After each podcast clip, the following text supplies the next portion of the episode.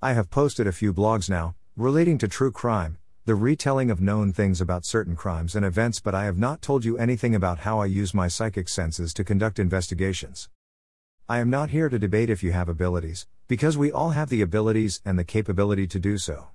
You too can use your psychic senses to solve things, though this post is more about solving crime.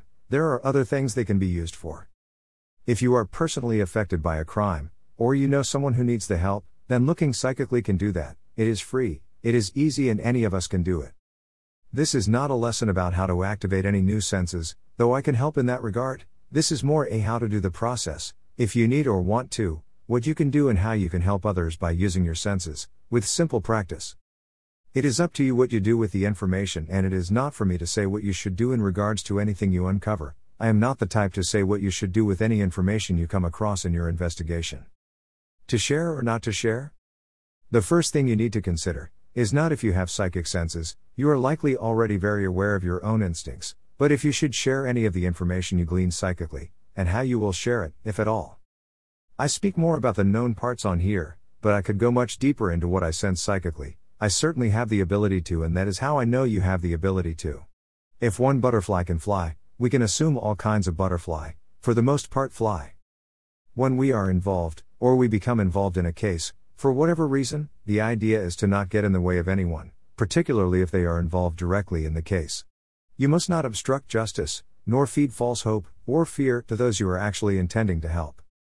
Sometimes, it is better, to simply let the case happen as it will, and if you are called to, then reach out, but you can reach out by blogging, or podcasting, you don't have to directly involve yourself, especially in ongoing cases. If you have actual knowledge and information about a crime, refer to local authority, rather than intruding into people's life, because at times like this, you might just end up told off, instead of helping. By looking at solved cases, or vintage unsolved crimes, anything we add, is just speculation. I am ethical in my work and I do not reach out, personally, unless I am personally involved in the case.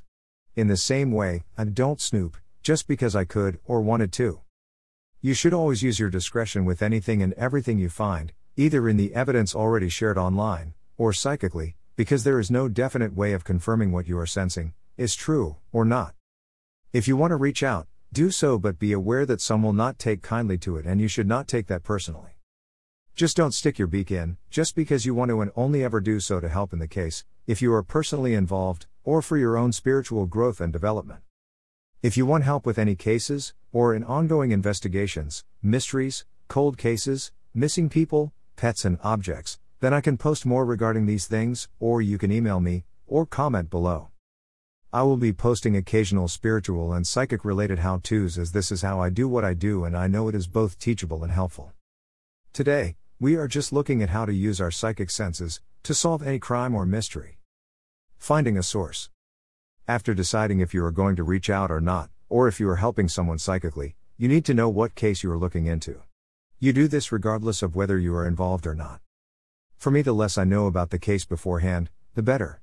I get results best my way, and this is simply down to knowing what to do and applying it to any case I am looking into. If you are doing this for personal reasons, then you simply find a case that interests you and that you want to solve.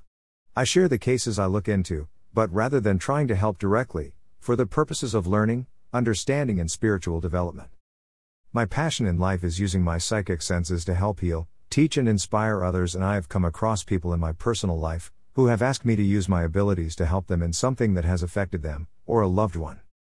Your process may be different to mine, this is perfectly normal, but please remember everything on this blog should be read and thought of, using discernment. We will be using our intuition to help us get the information, but it is discernment that tells us if something is true or not. Today, we are not looking into how to use your intuition, but again, I can post about this if it interests you. Coming up in a little while, part 2 the process I use to solve a crime or mystery using my psychic senses and how you can too.